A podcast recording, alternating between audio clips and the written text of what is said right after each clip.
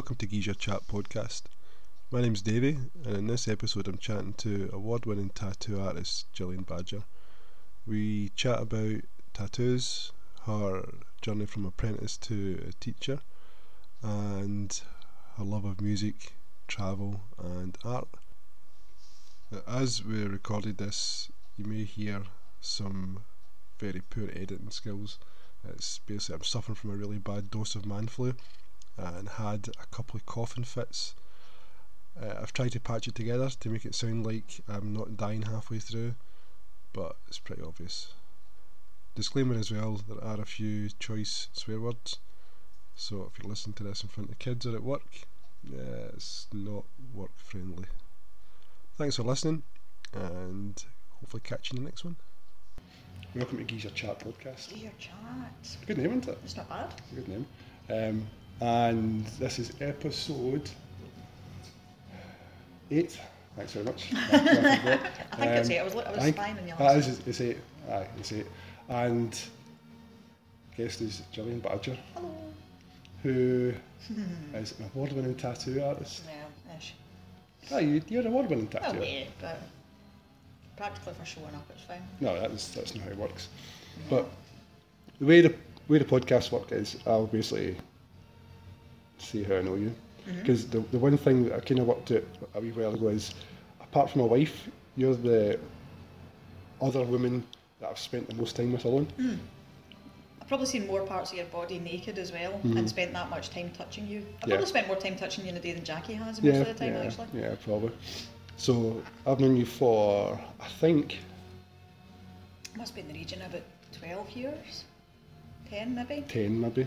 I remember I got my first tattoo for you, but something Well that. pre Joe anyway. Aye, aye. And apart from one tattoo, you've done all of mine.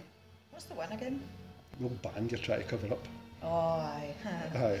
so I got an old uh, tribal band done in 1993 by a guy. Old AF. Aye, by a guy who didn't really tell me what to do with it. Or didn't really tell me how to look after it, so it's all faded and stuff like that. But Aftercare came in later. yeah, aye, it was none at all. Hmm. But I've known you for, for a long time, A substantial time. yeah, and it is. We must be into double figures by now.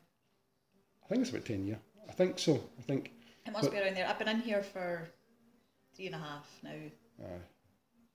And it was a solid long time before I boosted from that. Because the way I, I kind of, I can't remember who, who suggested going to. So the the way I met you was at your old tattoo shop, which mm-hmm. was Infinite Ink in Hamilton, mm-hmm. and somebody just suggested going there because I was looking for a tattoo. Didn't even know what I wanted. Turned up and said I want a tattoo, and then I left with something completely different. Oh yeah, because in my diary, I remember this very vividly because it said Dave Easton consult for Earth, Wind, Fire, and Ele- Air. in elements. Aye. aye, aye, watching And I came in and I was like, right. You came in and like I want a dragon, and I was like, Aye. yeah, I wasn't prepared for that. aye, aye. So, And then I left with a full sleeve Mm-hmm. dragon. which we should probably go over. It's really old now. and Aye. My technique's so much better now. Yes. Might redo that at some point as Aye. a project. And since then, spent quite a few hours Doing random doing bits. Yeah, but that's the thing with, with my tattoos is there's, there's no rhyme or reason. Uh-uh. Some people get only black. Some people get very meaningful tattoos. Well, a lot of them are really meaningful. Yeah, but I've got a slice of pizza. Yeah, Yeah, all a eye- pepperoni pizza. Pepperoni pizza, all seeing eye on it. I've got a bear with a top hat and a monocle. The Big Lebowski. running beardy man. Yep, the uh, big horse skull, the fox. Oh yeah. Them. We really need to get back to that as well. yeah. You get so many projects. Yeah, I know. I. I get sidetracked. Mm. But how, how did you get started in tattooing? Um, I'd always drawn, always drawn since I was a wee, since I could hold a pencil. That's what my mum and dad were aware I wanted to do. So they would just tell me to bugger off and give them peace and draw me a whatever. Yeah. Um, I always remember my dad always bringing home. He worked in factories and stuff, so he would go into the office and get the reams of dot matrix printer Right, paper that had the, the perforated bits down the sides. Just, ah, just fold out. Yep. So he would bring me home piles of that, and I would burn through that in no time and get into trouble for, oh, you've went through that already. Just use it. And it's like, well, the fuck did you bring it for? Aye. Then I don't know. So um, yeah, I've always, always, always drawn. Um, so but never ever thought I was going to get into doing anything with my art because at school they just and at my school especially I was just talking about this with my friend Sam that I went to school with um, they, they were really I didn't even particularly pick up on this I suppose or care but they were really focused on the PE Yeah. stuff like basketball and Football. hockey and running and all that kind of caper. So the art department was crap. Our art teacher was an alcoholic. Um, used to get drunk in the cupboard and stuff like that. So you you didn't get encouragement. You didn't get any rhyme or reason to what you were doing. You never get you get just told right go and paint that object or do it. I remember Do we to do a, a marketing project. I think they were trying to build like work in this might be a job one day okay. and I'd um, you had to draw like a, a product and like so pick a thing and draw it. I think I did like a bottle of shampoo or something. Right, okay. So just you know, make it as generic as possible. They're still doing that because my, my middle boy had to draw a can of Diet Coke and a, and a pair of, or, and one Nike trainer. That was one of Mm. Yeah. things for art. oh, we did that. We did a wee bit of that as well. Bring in an object and draw a thing, Yeah. but generally it was crap. And then I always remember in fourth year, part of my grade, thirty-eight percent of my art grade was based on an essay. Right. 30 fucking 8 Right. for art and I had to do an essay based on Toulouse-Lautrec who's a French dwarf Right. Aye. Impressionist I think if memory serves painter from 18 who cares back you know Yeah. and you're like why why is that important how is that going to I mean fine if I'm going into art history or Yeah. teaching art or some educational thing to do with it or maybe ripping off Toulouse-Lautrec Yeah. Yeah. maybe it's important that he shagged prostitutes and got drunk or what the hell ever. Who cares? Um, otherwise, I was just interested in being better at doing art. Yeah. Um, and you never really got that kind of push. So, but it never stopped me really drawing. It would, just, you know, I would just sit and doodle more than anything. It was Yeah. never, I'm going to sit and draw a full big A3 amazing thing or paint something. Or never Just really got like into a, just painting. have like a drawing pad just filled with stuff. Very, very seldom even a drawing pad. Drawing pads still give me the fear. Right. Okay. I feel like I'm wasting a nice thing. Right. So what, what were you just using like random bits of? Right. just maybe. Like I, when I, I when I worked at BT, I worked in the call centre at BT for three and a half years, and um, I literally would draw on anything. Everybody would hand me their mouse mat, and I would just sit and draw on a mouse mat and fill it up with random wee shapes or some stupid wee doodles, and then I would get a fresh one handed to me, and they would take that away. So, um, or my mate Craig would hand, hang his leg over the desk, and he was gay. Totally gay, like screaming queen gay. Right. So I would draw random stuff all over his leg and like you know Like what? Like nuns getting shagged and okay. bobies and just Had to be Bobby's. Uh, rubbish. uh, Just and he wouldn't be able to see what it was, and he would be sitting trying not to laugh because it was tickling the hell out of him, and then he would see what it was and try not to laugh because it's drawing just filth on his leg. So just rubbish like that, but never really took it seriously. Never. You didn't go to art school or did that? No, Did you? Did that have a? a no, because I only took art till No. fourth year. Right. Okay. Because I, I basically at that point realised that if if art is going to be having to Do essays. Do- I, if, if that's going to be such a big important part, I don't get points for going into English and drawing a picture of Shakespeare. Yeah. Why is Yeah. that going to tally up in, in art? It just didn't make sense to me. And I thought, well, if that's what it is, and if this is the level of art tuition I'm getting here, I don't see that as valuable. I just Yeah. genuinely thought I'm, I'd rather not take it than get a bad pass in it because an essay let me down. Yeah. Because I know I can draw, I know I'm good at art, I know I've got an eye for it, and I know I can work whatever medium it is that I'm currently arting in.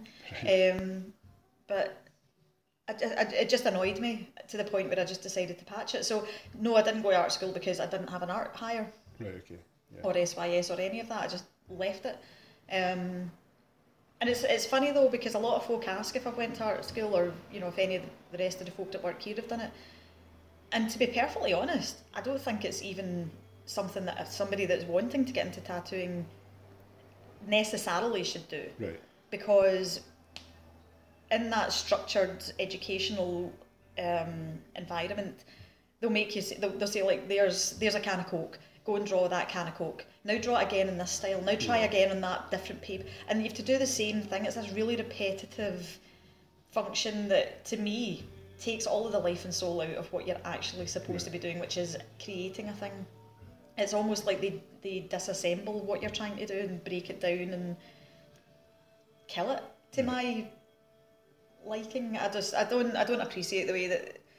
I, I'm sure it works for a lot of people, and I'm mm-hmm. sure it has. Obviously, it's created some fantastic artists. But my, I suppose the question in my mind would be: Would they have been that good an artist had they not gone to art that, school? yeah. You know, if they just sat with somebody who was good at doing an oil painting or acrylic or sculpture or whatever, and or or just jotted about. You know, I mean, would an art commune type university yeah. or college or experience basically Would that would that make a better would you know i mean it's seen as a really hippie way of doing it but you know a good plumber or a good tiler or a good electrician is going to learn by going out to do apprenticeships and be on site and Mm-hmm. learn somewhere they're not getting sat in a room and to some degree they do, do There is- yeah, there is some theory yeah. which is fair enough i mean you do maybe need to know you know the, the basics of how to put an oil painting together. But again, you can sit and tell somebody, it's, it's like telling somebody how to drive a car. You're not going to know how to drive a car unless, Mm-hmm. Unless you're sat in one and figure it out. yeah. Or and if and driving it around a car park's not going to get you anywhere. You need to be out on the street and out getting in trouble, making mistakes, and Mm-hmm. Getting it wrong, and getting a fright and fucking it up. So and I- again, I mean that's it's still like I say with drawing pads. I still don't love committing something if it's a nice drawing pad Yeah. you know, don't ever buy me a nice drawing pad because it'll never get used. I've literally had a really nice, uh, quite expensive drawing paper that's like all acid free and all these kind of things, and it's perfect for using this these really expensive pencils. I've got used the pencils, never put pencil to paper, and then India at the pad. Nice. Never once drew anything on it Right, okay. Because I, I just couldn't. I just couldn't commit something. I couldn't think of anything good enough to put in it. That's weird. But may- maybe now. But I mean, I I bought that years ago, and I was rather suppressed years ago Yeah. with a certain relationship I was in. Yeah, so, um, We'll maybe talk about that, but no, as little as possible. eh? yeah.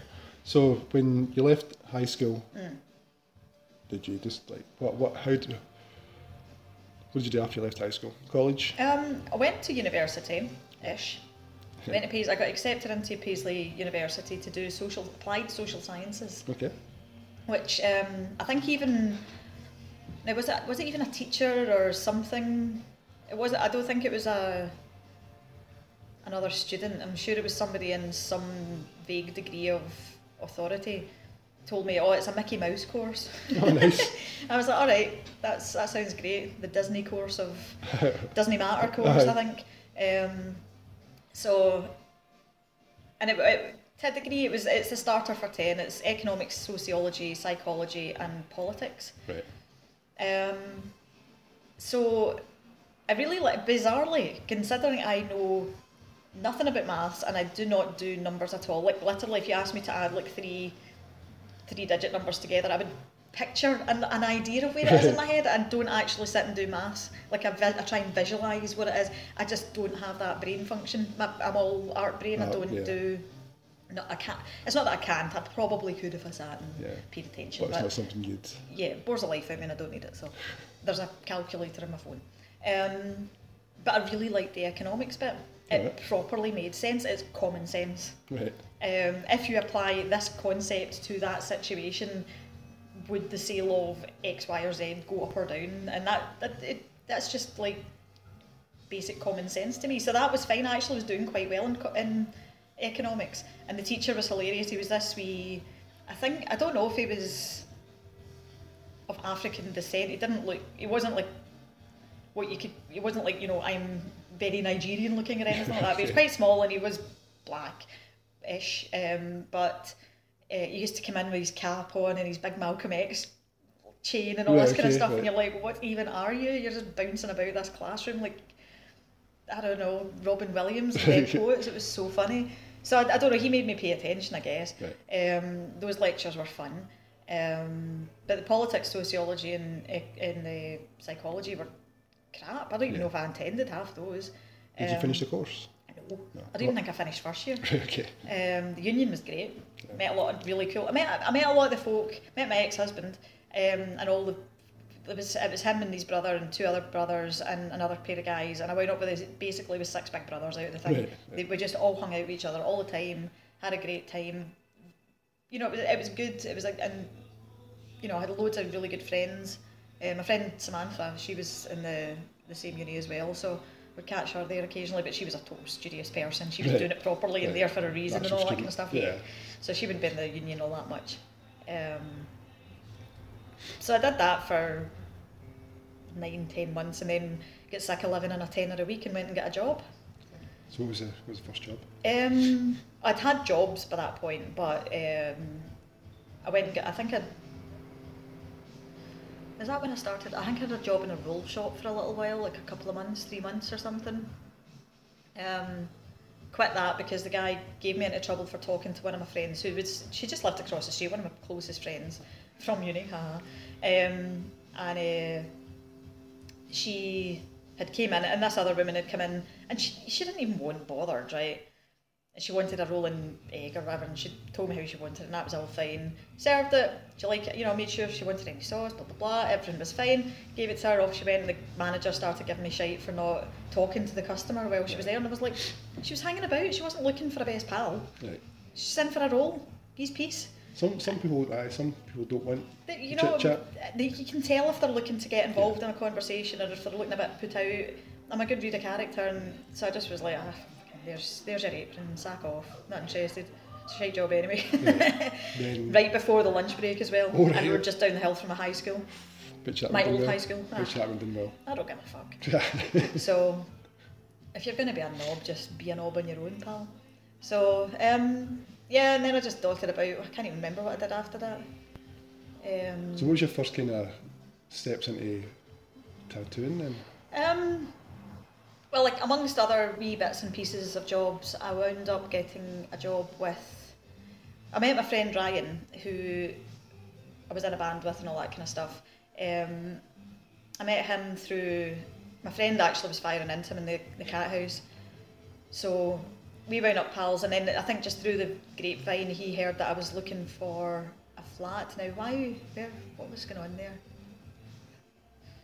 Can't remember. I must have moved. I think I'd moved in with a, net, a guy that I'd been seeing, and then moved home. So I was looking for somewhere just a room to rent. So I wound up moving in with him, and that was great. Me and Ryan are just we shouldn't be allowed out together. But it's so funny because the amount of folk that are like, "Oh, he's so sexy," and all this kind of caper, and I'm just like, "Don't get it." Go see, eh, he's asexual as all hell. I just don't get it. So we were we're just basically brother and sister. Right. He's a brother I should have had. That's what I've always called him. Right. So, um, so I moved in with him for a while, and he worked in the art school student union. So I did go to art school to work in the union. Okay, right. That is all, and I hate art students as a result. Oh my fucking god, they are just a whole other I level of. Yeah, I don't think I've ever met any. I don't. We, basically, the word art student became a substitute for arsehole Right. for me and Ryan. Um, as a general thing, they're not bad, right? Not blanketing everybody, but fucking hell, see when it came to the shows and stuff, like the graduation shows that they'd display their art, and if you can't hear the inverted commas there. um, for example, one of them put a thing in the downstairs bit of the student union. It's the old student union that used to be up in Renfield Street, Renfrew Street. Um, put this big thing down the stairs. I never even went down to see it because I couldn't take the smell because it was fish skins nailed, like actual fish skin nailed to nailed to the board. So it was just rotting. And I think it'd been left like in there for a day before anybody Oh, realised no. what was going on. And Must it was have been horrible. Ah, you're like, thanks, art student. Art student. Aye, you fucking art student.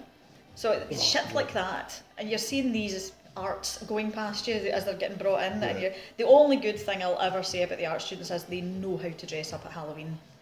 they are fucking fantastic. I have never seen such perfectly great effort put in. Absolutely spot on. A pl- a slow clap all round for them. Starting applauding as they walked past. Absolutely, Yeah. genuinely. I would have let them in for free for just being that fantastic. They were amazing. So, uh, but anyway, so we worked up there together, and um, one of the nights I was working, my now ex-husband, who I'd used to hang about with when I was in university, in this union, um, was in just for a night out. He wasn't a student. Um, he just got in in other folks' cars. They would always have like students just saying, "Well, would you sign them in? Would you sign them in?" Yeah. kind of thing. So bumped into him, and he just decided, "Ah, you and me are." It. So I paid him off for about three months before I finally went out with him and ruined the rest of my life. It seems so. But he was working at that point, or just getting into piercing and Bodyline. which I don't think's there. It's not there anymore. It's a tattoo studio at the back of St Andrews Square. Right. okay. Um, it's gone now, and the guy Jim that ran it, um, oh fucking hell, he was a character. But the place was a pigsty. It hadn't long opened, but like the the, the wee kitchen space, staff room area that they had, um, had a sink in it that was plumbed into water, but not into waste. So there was a bucket underneath the waste Oh, pipe. That's horrible. Uh, I'm just and the toilet for all of the places in there was halfway up the stairwell.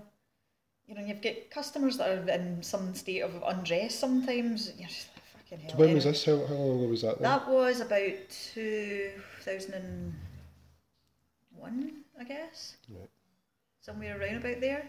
Because I remember I was still in my old job when the planes hit the towers, so Yeah, that was 2000 2001. So it was, yeah. it was round about there, maybe the start of 2002 at a push, but I'm sure I was starting to chat to him at least by the end of 2001. So, um, but anyway, he told me to put a portfolio, fo- uh, portfolio together, which I did. And personally, if that portfolio got brought to me now, I would just laugh them out the door. So what was it Um, like? What shite, was- just rubbish. I mean, I didn't know how to draw a tattoo. I didn't know what folk would want for a tattoo.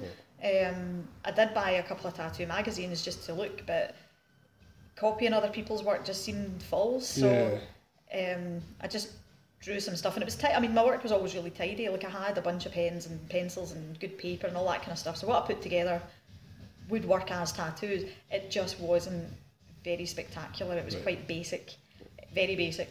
Um, But do you, do you get that a lot with people starting out? That, or it, has it changed over the it's years? It's different now, to be Yeah. honest. It's uh, the the millennials are coming up through, and they're they're all seeing folk with full sleeves, so they're drawing things that are more like the full sleeves, much more of a thing now. Yep. Wasn't that big a thing back when I started? So yeah, it's, I, th- I think now it's you have to be more impressive than what I was Right. to get anywhere. Even when I was taking Brian on, um, the the stuff he was drawing when he first came in, looks wise needed work, and what he was actually the content of what he was actually drawing needed to be a bit better, a bit different, and it was all quite. I, th- I can't even remember, but I, I remember turning them away like twice, Right. and I wasn't even doing it personally. The portfolio would be brought through to me, and I would look at it and just go, nah, just tell them this, that, and the next thing, and go and buy some tattoo magazines and draw some tattoos. Um, just the usual crap, but. Uh, and it's annoying because just as he got really good was when I'd left my old shop and um, he'd went in and asked him for a job and he didn't realise I'd left at that point Right. and they took so him on. in- oh, right, okay. So uh, not that, not in any. I Yeah, mean, yeah. I'm glad that he did it. You know, I mean, he'd, he'd, he'd worked a wee bit in another studio again as well, somewhere in Cumbernauld, I think he said, and then he, he got a wee start in there and did a few months in there till he got unimpressed with the situation, shall we say, and Yeah. came to me, thankfully. So, um, and obviously he's doing freaking fantastic These now. tattoos are amazing. Oh. Absolutely amazing. So jealous of him, I might break his thumbs. So, um, but yeah, anyway, I, I wound up getting in with Bodyline. Um, the apprenticeship was rubbish. Was? Oh, So what? So that's what 15 years ago. So what? What's uh, an apprenticeship like then? um, I don't know because I wouldn't even necessarily qualify what happened to me as much of an apprenticeship. Um, I more or less got left to my own devices an awful lot of the time. I get shown how to set up the machine. I get shown how to solder needles, which an awful lot of folk in the industry now don't know how to do. I can make like the, the old needle bars Yep. um, for using them like coils and all that kind of stuff. Um, I used to sit and sol. I used to make them for the shop. He wouldn't buy needles. I would make them and then Wow. autoclave them. Wow. Yep. Is that safe? Oh, because Yeah. you, you, they were all. I would make. They, they were all single use. So Right. they would, as soon as they'd been used, um, I would. They would just get left in a box. Obviously, for you know, as, as out the way, you know, that hazardous waste type box. I would then take them, break the tips off and put put the tips back into the hazardous waste, solder new ones on, clean them all up, re-sterilise them, and then they're good to go. Wow. And that was a shit lot of work. Yeah. Sounds it. Yeah. It sounds. It was. It was. Yeah. just- Sitting. I mean, I probably inhaled about four pounds of solder and flux, and Healthy. yeah. Nice. So I'm glad now you can just buy them. So, um, yeah, I'm really glad you can buy. I mean, I love the cartridge system now. You've seen them Yeah, yourself. it's It's plug and play. a lot easier. Oh god, yeah, you can use. It used to be you would have to use one machine for liner, one machine for shader. If you wanted more than that type of configuration for your needles, you would maybe need a third or fourth, you know, depending on what you were doing. Yeah. Or just have to spend time breaking it down, putting it together with a different needle. And that just takes time and it's a pain in the arse. And obviously, you're also increasing the risk of needle stick injuries, whereas the cartridge, the needle tracks right into it. You just twist it out, put a new one in, That's twist it in, and it's done. And you've got one machine for doing everything. Everything. Or more if you want them, I suppose, but mine works just fine. So your apprenticeship was Um, left alone. left alone a lot of the time. Um, I did focus a lot on sterilisation, which is to me really important anyway. Yeah. Um, looking back, the there wasn't a license in Scotland until about six or seven years ago, So does that mean that anybody could have? pretty much. Yep. Environmental health had to be involved in you actually opening your shop, but it wasn't under a license. Right. Um, whereas now we've got like a, a, an environmental health person will come in and actually check through the full tattooing process, like how you're cleaning, how you're, you know, if you know the difference between clean and sterilised and disinfected and all these kind of things, and you know, just question you about actual grown-up things that are actually important and you should really know to Yeah. do this job. And the guy that works in Glasgow is fantastic, but the guys out in Hamilton when it came in actually wound up coming to our shop for training. It was that Right. much of a mystery to them. Um, but anyway, my apprenticeship did focus quite a lot, and I made a point. I was actually, I kind of, I got into the, the needle making. Uh, I got shown how to do it anyway, and then I got, I really made sure that that was happening with every needle, Right. because it, it wasn't even the law that you had to have a single use needle. You could re-sterilise that. You could just clean it, scrub it, and reuse it. Right.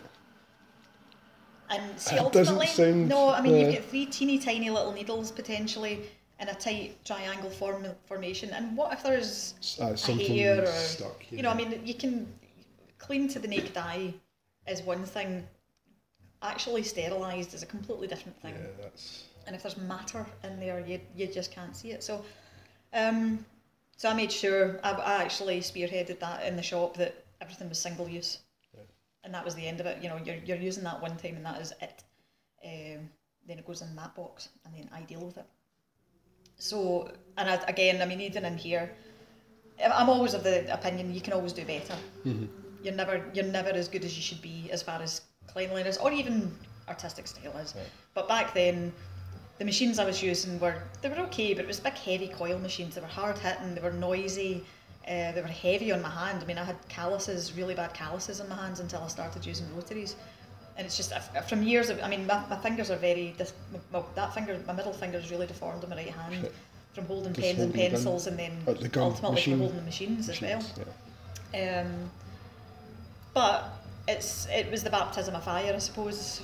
You know, sink or swim and all that cliche nonsense. But um, So who was your first tattoo then? Did you just get on myself, Right. and Jim did stand over me with that one. Um, but it was pretty much right. Go for it. Put needle to skin. What one? What? It's the wee dragon on the side of my leg. I don't Yeah. doesn't get shown much because it's on my leg and people don't get to see my leg. Okay. So um, yeah, it's it's uh, it wasn't bad, all things considered. And I did the whole thing with the liner. Didn't use a shader. Ooh. So it's just a wee tribal dragon thing that I'd drawn, a wee design that I'd drawn. So um, and I don't dislike it. I'll probably cover it at some point, Yeah. but I've just not gotten that far yet. Um, and then my second tattoo was on my ex, and then my third tattoo was on my friend Ryan, um, and just on from there. So, Yeah. But after about maybe, if it was even three months, Jim had me working on actual customers for money, and it was just basic stuff. I mean, Yeah. don't get me wrong, it wasn't like a full sleeve or anything like that. It was a crap bit of tribal or wee Winnie the Poohs or all that kind of stuff. You know, it was fairly Nothing too complex. basic yeah. stuff. yeah. Yeah. Uh, wee names or dates or something like that. And it was it was okay. It's good for cutting your teeth on. I would I would I mean I made Brian do that when he was training. Same with Alex. You know what I mean? It's, Yeah. They're tricky to do. In, in a way, they're tricky to do because, you, like a name, you have to get all the lines right. You have, a wee star, for example, it's ten exactly straight lines that have to all be perfect. Because one one line out, you're going to notice that. So it's, it's it's a good discipline yeah. that you have to be good at and you have to pay attention. And I've had folk in the past say, "Oh, I can't do a name first thing in the morning because uh, you know it's, it's too much pressure, it's too much stress." And I'm like, Well, if you can't do that, how can you start lining a sleeve? It's the exact same Yeah. principle. I remember seeing. I can't remember. And we all know who I'm talking about. Uh, there's a tattoo shop. Was it in Motherwell? The guy spelt the name wrong. Yeah, he spelled it Puel. Paul instead of Paul. Hmm. Yeah, yeah, that's closed down as well now. Oh, I know, yeah. Yeah. Dyslexic. Let's not name names. Yeah. Um, yeah, I mean, as much as I disagree with, it's it, accidents happen. Yeah. You know, even the customer is looking at things. I've had folk look at their kids' names and halfway through go, "Oh shit, that's spelt wrong." And I'm like, well, I don't know how you spell your child's name. That But if you're doing something that's precise, like like say like a star, mm-hmm. and one line is yep, slightly a out, squee or yep, it's not cool. stand out. Yep. So, but I mean, when it's things like Puel, you've got four letters, dude. You know. Seriously, but yeah, the the, the, the, the reason I don't completely condemn it is that you're working from the bottom right and working left and up. So you're Yeah, not so you're reading not the words. You're not. yeah. It's not often you're actually tattooing in the direction that the text is going. Right. Because you can't. You're looking at it as a design. You're looking at it as lines. You're not reading it. So, but I am obsessive about making sure Spell things checking, are. yeah. uh, and it's, if it's foreign languages, then I'm, I'm like it's hundred percent on you. Yeah. Taking nothing to do with that. That is up to you. We've all seen the tattoos where it's supposed to say courage and it says chicken fried rice. So yeah. There's even a road sign. Or, well, there was a road sign in Wales, and it wound up being the out of office reply when they said, "What is the name of this place?" and they got something back. And they're like, "Cool," That's- and it was that- they actually made up a sign. It was an office out of office reply Nice. because they're like, oh, "It's in Welsh." I just don't don't bother checking it. dicks. So, yeah, shit like that. I mean, so you progressed to doing slightly bigger ones then? Was that yeah. I mean, I think um, I think by the time I left Bodyline, I had a few bigger-ish pieces on the go, but nothing much. I didn't stay there. I think I stayed there about a year until the guy that ran it was just that much of a idiot. Really, just had issues. right, okay. lots of issues. So um, yeah, it just became unworkable. A few folk, you know, it was one of those like folk were leaving in droves, and um, he kept taking more folk on, and they would leave, and all this, kind of, you know. So it was just a mess, mess of a place. He wouldn't speak to you, and then he would say, oh, "I want every, I want to know everything that's happening," and then he literally wouldn't answer you Yeah. when you asked him a question about something, and just total diva type material. So I can't be bothered with that. Left there, did get tattoo gear and did work in the house for a little while on Close Friends because I needed to keep my hand in until we got the studio. Right. But again, I literally didn't put needle to skin until I had the autoclave. I had everything, you know, pre like literally coming out the autoclave, roasting, having to sit for a few minutes to So, it cool so down. explain what's the autoclave? It's um, well at that point it was a steam autoclave, which is exactly what you, you that's what you at least had to have in your studio. And I think it was all that was available. I don't even know if the vacuum ones that we have now were available, but um, so the steam autoclave it heats it heated the water to something like eight hundred degrees or some Right. crazy amount of temperature. Um, and this obviously it was just the water that was in it would just be steam. Yep. So it would fill the entire chamber inside all the, the tools, because obviously the tubes the, for the, the needles to go in, the needles would be single use, but the tubes, you know, they would the, the needles would come in a packet. Yep. Um, I would you know just use them single use. By that point, I was buying my own needles um, from China um, but the, the actual tubes themselves were reusable. So you would the steam would just basically penetrate everything and kill the life out of everything. It would Right. keep it there for something like twenty two minutes under pressure, and steam, heat pressure steam, and And that'd be clean and sterilised. yeah, they would get fully scrubbed before they even went near that. You know, Yeah. like practically to the point where they're as clean as they're ever going to get. Yeah, but this just yeah. kills off everything, Everything else, else, that yeah, might yeah. exist in life. So unless it's into some alien D- DNA or something that's going to survive, but uh, yeah, so that's that's what even now. Um, now we have to use a vacuum autoclave, uh, which is different, Right. um, and everything comes in packets. So the vacuum autoclave somehow I think it penetrates the packets. I'm not entirely sure of the Right. science. I did learn it ages ago, but Yeah, but No, it, I'm it just like works. this. It works. does its job.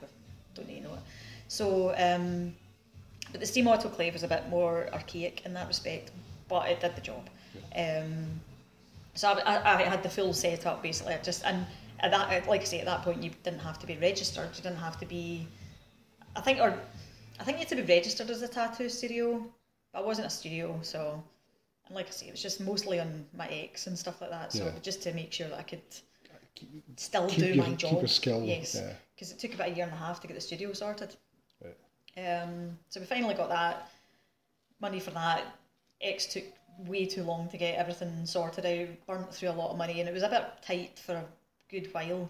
But thankfully, because myself and Derek, who came with us, worked our arses off, um, it really got there pretty quickly. Um, and I think by the following March, I'd taken on an apprentice, and um, he stayed for about two and a half years, I think, and then we wound up with Alex, and he stayed for quite. A, he stayed there till I left, um, and then once I came here, So how how was your apprentices apprenticeship different to yours? um, because I actually spent a lot of time with them. Right. Like I wouldn't leave their side when they were doing their first. I mean, Alex. Alex, to be quite honest, I mean, Derek obviously he tattooed before. He was in Bodyline before I was. He was up and running. But Alex, um, Marcus was a hard work. He was he was he was trauma. He almost gave up about three times. Really was struggling. Okay. Um, but I, I pushed him through. You know, kept the, keep the heat mobile you bun it, as my gran used to say.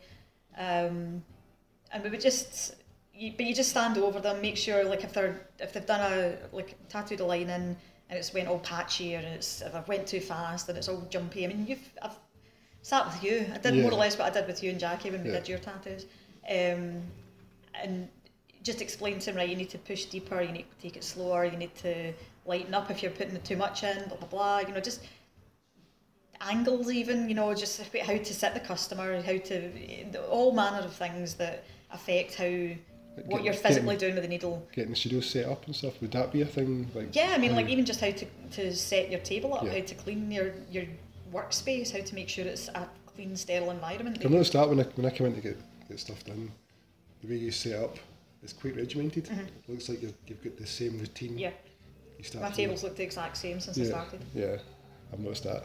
It's, it is, it is a, a level of OCD. Apart from anything else, when you're when I'm doing my job, I need to know exactly. I, I can I can reach for something and I don't need to look at it to Yeah. know where it is. Other than the ink box, I make sure I'm getting in there because Yeah, it's quite small. Yeah. Um, but I can You reach for my colour as well. yeah, my my process cream that I use is exactly where it should be. My bottle, my spray bottle is exactly where it needs to be. My rinse cup's exactly in the same place every time. Um, and it is, it's a level of OCD because otherwise everything's wrapped perfectly, everything's exactly where it should be, and you know when once you've done that that that's everything's correct, and you notice if something's not there or something's not done right. It, it's it's hard to explain, I suppose, other than just it's the familiarity. Make it make it a lot easier as well. It'd be like looking at your wife and not, you know, she's missing an eye. You know, it's, it's that eye, obvious for me yeah. that something's not right on that table. If, Yeah. if I've not wrapped something in cling film or if I've not put something out, then it's, I'm like, oh, oh no, that's wrong. I've Yeah. got to fix that. So, and I mean, might, I, if I ever write a biography, it's going to be called Wrapped in Cling Film, and the book will have a cling film cover. There you go. Sold. I'll, I'll buy a copy, please. so, do your do you look at your apprentices now that they've obviously finished their apprenticeships? Mm-hmm. And can you see that they're still doing the same things? Or? Sometimes, some stuff, I mean, um, they all work differently. They all, they've all developed their own way of laying their table out. They've all, they, they've changed stuff. I mean, I, I would set their booth up for them to begin with, and then I would make them do it because it's up to them how they set things. Right. I'm not going to dictate to somebody what's comfortable for them. Yeah, yeah, but different for each person. Again, come back to the car thing. It's like somebody setting up your car for you. Yeah. You're you're a different shape to me. Yeah. So it's it's what's going to work for them, and that's ultimately fine. But the thing, the process, the actual elements of cleanliness and wrapping things properly, cleaning it down properly, um, you know, just all those kind of elements are, are exactly right. Yep. I would chin them if, if they weren't cleaning it properly or setting it up properly enough and that it was a hygienic setup. Um, as far as their process, if it works for them, great. I, I will sometimes slag them off saying, "Eh, why are you doing that? Yeah. That would drive me mental, but they're, they're like, that's how I work, how it's fine. And it's the same when I go around conventions and I see other people's setups.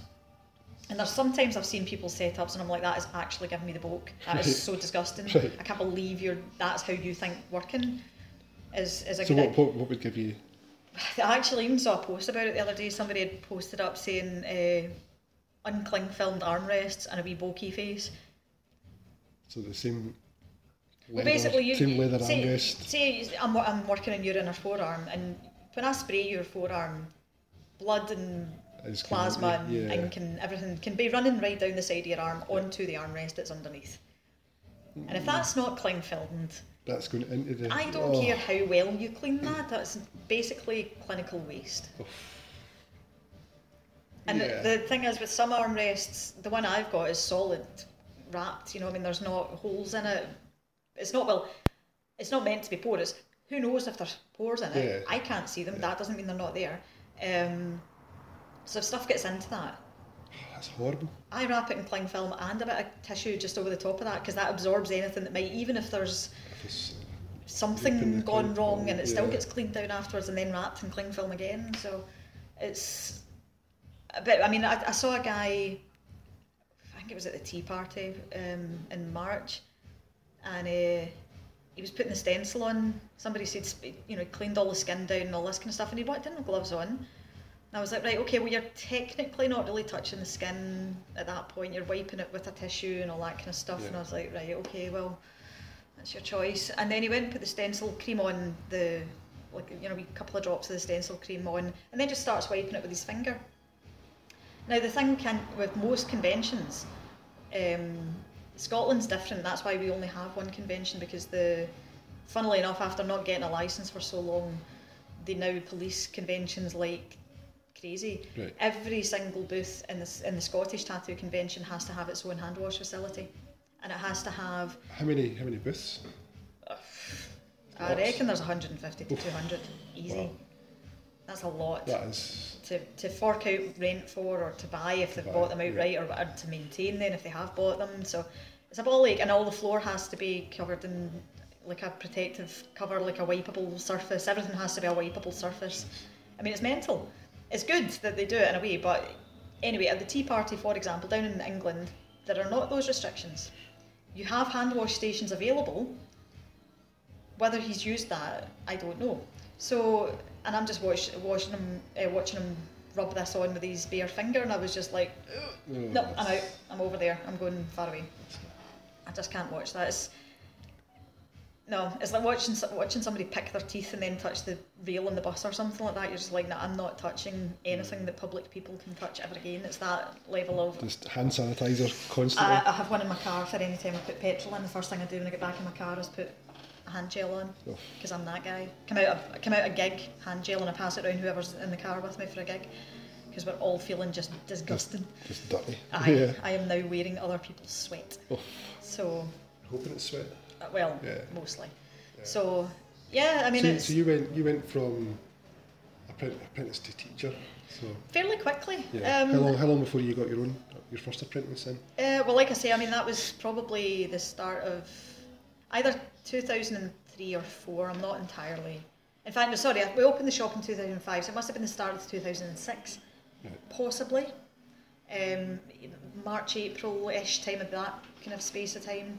Um, and I did. I spent a lot of time on my first apprentice. I made sure that he, he got there, and he did. He's doing very well for himself now. So great, bully on. Um, like I say, it all ended rather badly, but that was his choice. So, um, but yeah, I mean, it's it, it's an important thing to me to make sure that somebody gets a a good start. A lot of apprentices go into studios now, and it's an unpaid apprenticeship, Yeah, and you have to show up Yeah. Four, five, six, seven days a week sometimes, and you mop the floors and you clean the sterilising and stuff, and you you grunt basically. You do all of the shite that the owners or other artists or whatever don't want to do or can't do in some cases Yeah. potentially um, for no money. And I just think that's absolutely disgusting because a lot of the time don't even get shown much of anything, if anything. Um, fair enough, that's the old school way of doing it. I'm just not old school if that's the Yeah. case. Yeah. I believe- I believe in- its place, but Yeah, I believe in if somebody's doing a, a solid job for me, don't get me wrong, I expect them to also work the front desk, deal with customers, deal with the designs. But again, that's a really important part of it for me because they see what a customer's coming in. It's like the first step of a consultation mm-hmm. process. They, they see a customer coming in and asking the very first question I'm looking to get a tattoo. What is it you're wanting to get? And that process sees them well into the future of their career should they manage to complete it all and get there. Um, because it's your customer facing the whole time. Yeah. This is never a job you're doing without somebody sat in front of you, Yeah. other than the design work. You've, you've got to have a, a physical human being there and you've got to be able to deal with them. And if you can't deal with a person, you're out the door. Yeah. I need somebody that's going to be a person. How many have you had any apprentices that you've kind of cut short? Loads. Have you? Yep. Oh yeah, my old studios seem to just take in the dribs and drabs. Oh, they might. I think they'll be really good. Blah blah blah. Let's give them a chance. No. Ah, if you want. Nope. Nope. I there was my favourite one was a girl who, funnily enough, had been to art school. So Okay. she knew how to draw the exact same thing 25 times in a row Right. with no great speed. Um, and I, I wound up, what really clinched it for me was there's a design, nice wee chess piece. Do not spend two weeks drawing this. I need you to, that was our, that was our tempo basically, was Yeah, I'm going to take, take anything from a week to three weeks to draw X, Y, or Z. So gave her this wee chess piece and it had a bit of writing through it. Um, it was uh, Bless the Road I Travel or something like that. Whatever it was. Or, no. Was it Bless the Road I You Lead Me Down or something? Okay. Um, Some kind of meaningful So- quote about yeah. whatever. It was fine. It was, but um, you know, whatever you want on you, whatever means whatever to you. I've, I can't judge. I've got weird things on me. So Hello. So um, I was off for a few days. I think I was away for a few days, and I came back, and she was still working on it, and I was really, really busy for the following week. So and, and she, I think she was only in maybe like four, three or four of the days that I was there. There was Right. a day off clash over a couple of them. Um, so after two weeks, I went and and says, "So remember how I said don't take two weeks over that?" and you've now taken exactly Two two, weeks. weeks. That's two weeks' wages we are paying you. Because again, I didn't do free labour, you know. Um, I was like, that's two weeks' wages I've paid you for a design that at no point of any of these, however many incarnations you've made of it, can I use. Not only because you've spelled lead wrong. In fact, I think that's Rose. It was bless the path you led me down, and it's I think I think she was spelling it like the element and not okay. the direction. Okay. And I was like, so that is completely unusable, and I've- all the all the directions I gave you as to what to do with the design, you've completely ignored. So that's it. Bye. It's like you're going to need to go. I can't take this anymore. You're not actually listening to what I'm telling you, and if you're not going to listen to what I tell you, as far as even just drawing a design, When it, when it how comes, to yeah, how to even just get this tattooing, basic start yeah. of it done. And even when she was tattooing, she was left-handed. Now you'd Okay. think that would make it a little easier because she could mirror what I'm doing. I actually at one point I sat with her. She I think she was doing something on her own arm. No, it wasn't. It was her boyfriend's arm. And um, I was like, right, I'm going to mirror, or maybe even practice. I can't even remember. I was like, we're going to mirror what I'm doing. And she couldn't figure that out. She kept putting her tissue down, so she wasn't holding a tissue to wipe away the excess thing. Just, she wouldn't put Vaseline. None, nothing I said seemed to go in. She had her own ideas, but she dressed like a tattoo artist. Oh, okay. Just the haircut and all that Yeah, kind of stuff. And I was just like, yeah, that's actually not the qualification I'm looking for here. That's not the commitment Yeah. to the job that I'm actually after. I don't care if you show up here in corduroy every day. I want you to do a good job and you're Yeah. not doing that out my door. So, uh, because I take it seriously, I, there's a you? lot more to this job than just being able to show up Yeah. and look the part. Because people put a lot of trust in you. Yeah, uh, I mean, it's I know, I know for a fact that 99% of my tattoos are basically not, it's not what I come in for. I think yeah, the one or two, one or like your two, Beardy Man and the, beardy man and The the, pizza one. Uh, well, the pizza one and the um, top hat guy, yeah, or is it bowler hat? was that? Hat. yeah. But thing. I know lot I think even at that though, I think I changed Yeah, aye. all of it and made it uh, better, different. but it's a lot of trust. yeah, yeah. I mean, it's it's going to be on somebody for whatever ever they get. Yeah. Might not be along forever. Might might even get Might- lasered off. Might get covered up. But Might get chopped off in a you, industrial might you might lose it. Yeah. I yeah. mean, you know, shit happens. Mhm. So, um, yeah, I mean, I, I, I take it very seriously, and I'm, I'm very um, keen to make my customers take it as seriously as well. I've had some, I've actually, I've, I've told people no. I've, I've told people I'm not doing that on you. Don't be You told, you told me no. I came in to get my, my tiny little Big Lebowski tattoo, and I've left my bottom part of my left leg Yeah. is going to get covered. Yeah, no, there's that. Yeah, Yeah, but I mean, you, you still got the tattoo. yeah, yeah, yeah. Alex came in to get flames up his forearm and get told, no, you've got a job instead. He never even got them. you want flames? How about a job? Aye, all right. Excellent. he came in with a huge portfolio full of stuff and he pulled out this one thing, shite flames, for like Chester Bennington type Yeah, yeah, flames. they- And um, he's like, I want them done. And they brought them through and they're like, by the way, this guy's got a, a folder full of these drawings. And I was like, show me them. And I was, looked at them and I was like, yeah, we're hiring him. I can get him in the door, don't let him leave. fantastic. Uh, P60, thank you very much. That's So- that's how. Didn't know that happened. really. Yeah, pretty much stole him off the street. Brilliant. He was cutting grass for the council. Fucking hell. Aye. He looked like a pure bam. He had a bottle of Lucozade and a paper stuck in his back pockets and a wee bean cap. Looked ridiculous. Has he changed much? no, no. not at all actually. Someone else. Love the boy to bits. So move, moving from like you becoming the person with the apprentice to this shop here. So we're, we're in the Trongate in Glasgow Yep. in Nirvana, which used to be just piercing. So how'd you how'd you end up here? Um, so, obviously, I've been in the shop with my ex. Um, I split up with him in the January of 2013 and stayed a year. And between him and some other staff in the shop, that for whatever the reasons were, their, their option, they sided with him, treated me more or less like dirt, and it, can, it just got poisonous. It became so toxic, and apparently I was the problem. So after a year, I was like, right, fair enough. If I'm if I am genuinely being the problem here, I'll I'll remove myself. That's fine. So I started looking about, and me and me and Forbes, my business partner, uh, decided to get. Uh, started looking at properties, and we'd seen one in Hamilton that we actually really liked. So we went and visited it and had a look, and it was a bit weird. The back shop area was quite strange, and all this kind of stuff. Right. But you know, we could make it work. It would have taken a fair wee bit of work, but we could have done it. And uh, so that was fine. We viewed that, um, decided that's probably what we're going to do. So we went on. Uh, it was a particular Monday. I had the Monday off, and he had to go to a meeting. He owned the classic uh, Classic Grand at the time, so he had to go up to a meeting in there. And so I had an hour or two to kill. Um, so I thought, do you know what? I'm going to go and see if John's in because my day off used to be a Wednesday, and so was his. I never ever Right. saw him Right. uh, whenever I jumped in. So I thought, go on, I'll go along. So John's the guy who John owns, owns- Pearson, owns Nirvana, Yeah. has always had Nirvana. Nirvana. I've known that's how I've known John for so long is just from coming in to get piercings for jewellery.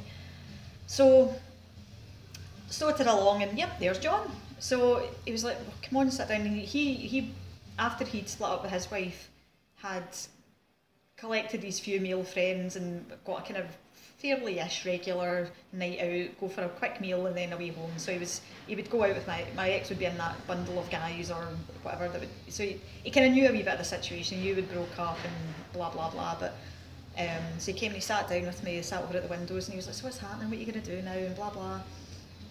And I was like, "I can't stay there anymore, John. It's apparently it's just damaging everybody. Um, tried to make it work, tried as best as I could, tried to keep the peace. It's not happening. It's just it's just going to get worse. So I need to go.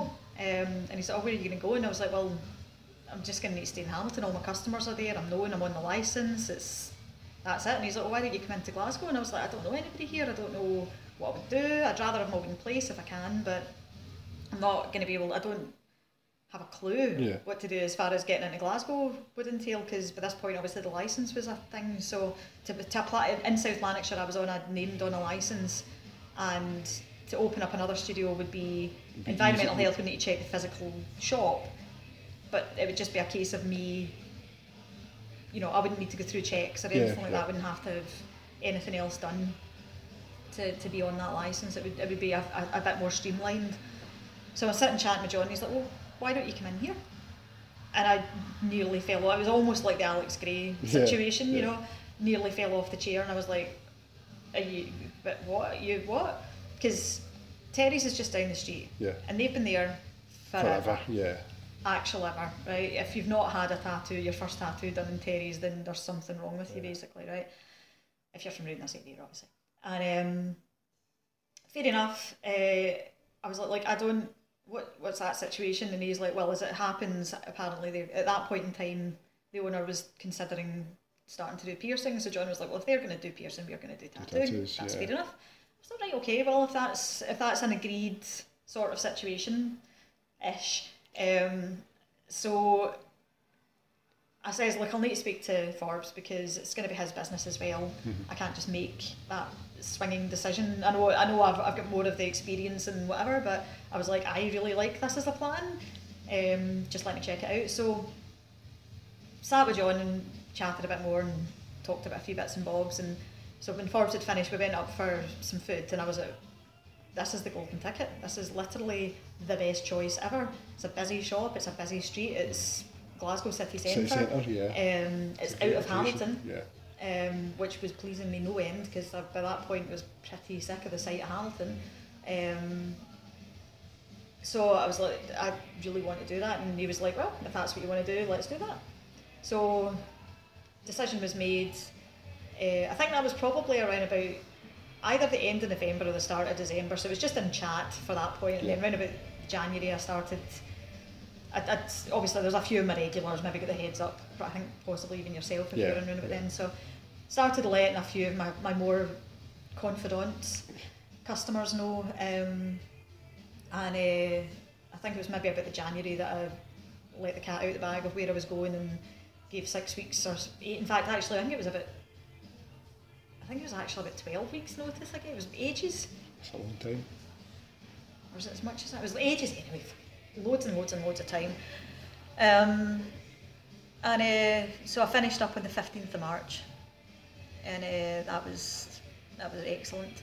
Leaving that shop was quite lovely, I have to admit. Um, on my last day, I got handed. I think they gave me my last wage in cash because they just at that point just started giving me my wage because I still got a wage in my own shop. Right. Um, I get handed that by the piercer, and she was like, "Oh, wait, where's your uh, where's your keys for the door?" And I was like, "I'll just put them in the bin because you changed the locks last week, right? So they're in there if you want them." And oh, all right, okay. And I, ch- I, sat, I stood and I counted my money, just you know, to be a cow, um, and it was fine. I went right, bye, and walked out. Not goodbye. Just bye. Not see you later. Yep. And then Bye. when did you start on here then? So when did So I went to, in fact, was it finished? Yeah, finished on the fifteenth of, eight, of May, March. Sorry. Um, went to Vegas for a week on the eighteenth, right. and I'd obviously started going through the the, the licensing process to get because not only did I have to be named on the license, but the, it had to be. It was only approved for piercing at that point Right, so we had to add tattooing to that. to. So it was getting close to the time, and it was hard getting a hold of the environmental health guy from here. So by the time John had finally gotten hold of him and got him in and everything like that, um, and you know, 'cause he's a busy guy, he's got all these studios in Glasgow. You think how many there are, and I don't think it's just tattooing he does the licenses for either. I think there's other things, other bars and stuff like Right. that. It's it's a, licenses. it's a lot of stuff. Uh huh. It's a lot of work. He's very overworked. So by the time it, com- it came to, yep, you're now able to tattoo, Martin basically turned around and went, and you now need to add Gillian to that. He was like, what do you mean? He's like, well, I need to meet her. I need to make sure that she can do the job and that can physically, with good conscience, add her to the license, Right. have her as a licensee. Right. And I was like, and I can tattoo while that's happening? No. So by the time I came back from Vegas, I had, I, I, I, I, I put it down to jet lag, but I think it was actually more or less stress flu Right. from all of this. So but the, I think I found out the worst of this, that it was really going to be, because I think I was hanging on not knowing if the tattooing thing had been approved or not. I think I found out on like the 30th of March, and I was due to start in here on the 1st of April. I had a full diary for the full of April, I didn't have a squeak Fuck. not one hour spare in the whole of April. I think I had about three hours free in May Jeez. by the time I was meant to start. And so I went to the Scottish Tattoo Convention. I'd actually texted my friend Leon. Um, Forbes had had some work done by Leon and Chameleon through in Paisley. so we kind of had a wee bit of a connection there. And so he'd spoken to him, and Leon was like, "Yeah, it should be fine. I'll, I'll find a chair from you, for you somewhere." Even if it's over in the piercing shop, I'll be able to. The, Yeah. the license covers both properties, so you'll be able to do that. Um, and again, it's a different set of licensing rules in Paisley Right. Okay. again, slightly different, but it's different, different enough that I was able to just go there and do my thing. Um, so he saved my bacon for about three weeks almost, two and a half, three weeks. Yeah, I can mind that you're working through. Yeah, that, it was brief and it was annoying, but it was done and it was fine. So, um, a few of my customers couldn't make it all the way through to Paisley. I mean, honestly, some of the customers were like, "Oh, I can't leave Hamilton; it's the Shire. If I leave, then Bad things will happen. Mordor will Yes, see me. yeah. Aye, so um, asking them to go to Paisley was like asking them to remove a limb and beat their first child to death with it or something. So, um, but it, it was fine, and I even did a couple of walk-ins there. It was actually a really good, a really good time. Um, eternally thankful for that. So, and then I started in here around about I think it was the maybe the seventeenth or eighteenth of April, uh, April, yeah, before I actually got started in here. Um, and that was a relief. But I it was it was it was really good. But the shop was the old layout. I don't know if you remember yeah, I that. remember it. Yeah, it was. Yep. I think I, I get one. Did I get one done when it was the when you can't first came? I think so. That, to be honest, that I can remember getting tattooed before this setup, and it felt like I was too big for this room. Aye. I felt and like it I was, a, it was much bigger than Yeah, I this felt, room. I felt like I was. My head, maybe it was my calf. My head was stuck in the corner. I think. Possibly, Uh, yeah. I mean, to be fair, your head's stuck in corners Yeah, there as well, yeah. but that's just because you're the longest human in the world. so you're long. So Jackie keeps saying, we'll, we'll cut that bit out. Hashtag delete. yeah. So um, yeah, uh, so I made John basically rip the shop apart, Yep. I can remember that happening. That Yeah. was that was a lot of work. and nobody could believe that I made John make that much change to the shop. Yeah. So And he was quite happy to do it. Um, I'm very much happier now. I think that now that I've had the full shop renovated again, and it's looking as good as it's looking Yeah, now. it was great. Still get stuff to do. I've still got the lights to do. I've still got things to put in the walls, and Yeah. but it's it's trimming is the actual physicality of what we are doing the work on is where it needs to be. So more or less. and So much happier here. much happier. I'm my own boss, you know. I mean, I don't have to answer to anybody. I don't need to. I mean, the, the way it was in the old place was so oppressive, especially in that last year, and it was. It wasn't nurturing in an artistic way whatsoever. So, and I've now got another couple of artists coming in with me as well. So it'll soon be six tattoos working in this tiny little shop. But So th- two of you up, upstairs. two upstairs, four four downstairs. downstairs. So you've got Derek. Derek and Alex and Brian. Me and Brian are upstairs. Derek so Brian's. Brian's your apprentice, who's now Not anymore. No, No, who- yeah, was your apprentice? So was Alex. Alex was your apprentice. Who's Derek was full fledged before I even met him, so Yep. he'd been working for about a year and a half or two, maybe, by the time I started. yeah. So, and then I've got Jaggy Lee coming and another who is anonymous for the meantime. Right. Okay. You can tell me later. Yes. So, it's more of a proximity thing because he works in the city centre, Oh, so he just doesn't want it Yeah.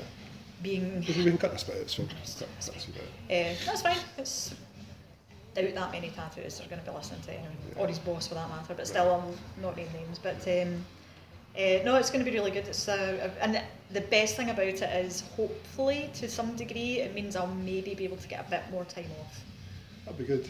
Yes, for all my travels and Yeah. stuff and That's that's one of the other things I want to talk about is is my uh, ridiculous addiction to travelling. Yeah, it's not not ridiculous. It's amazing. It's like you're.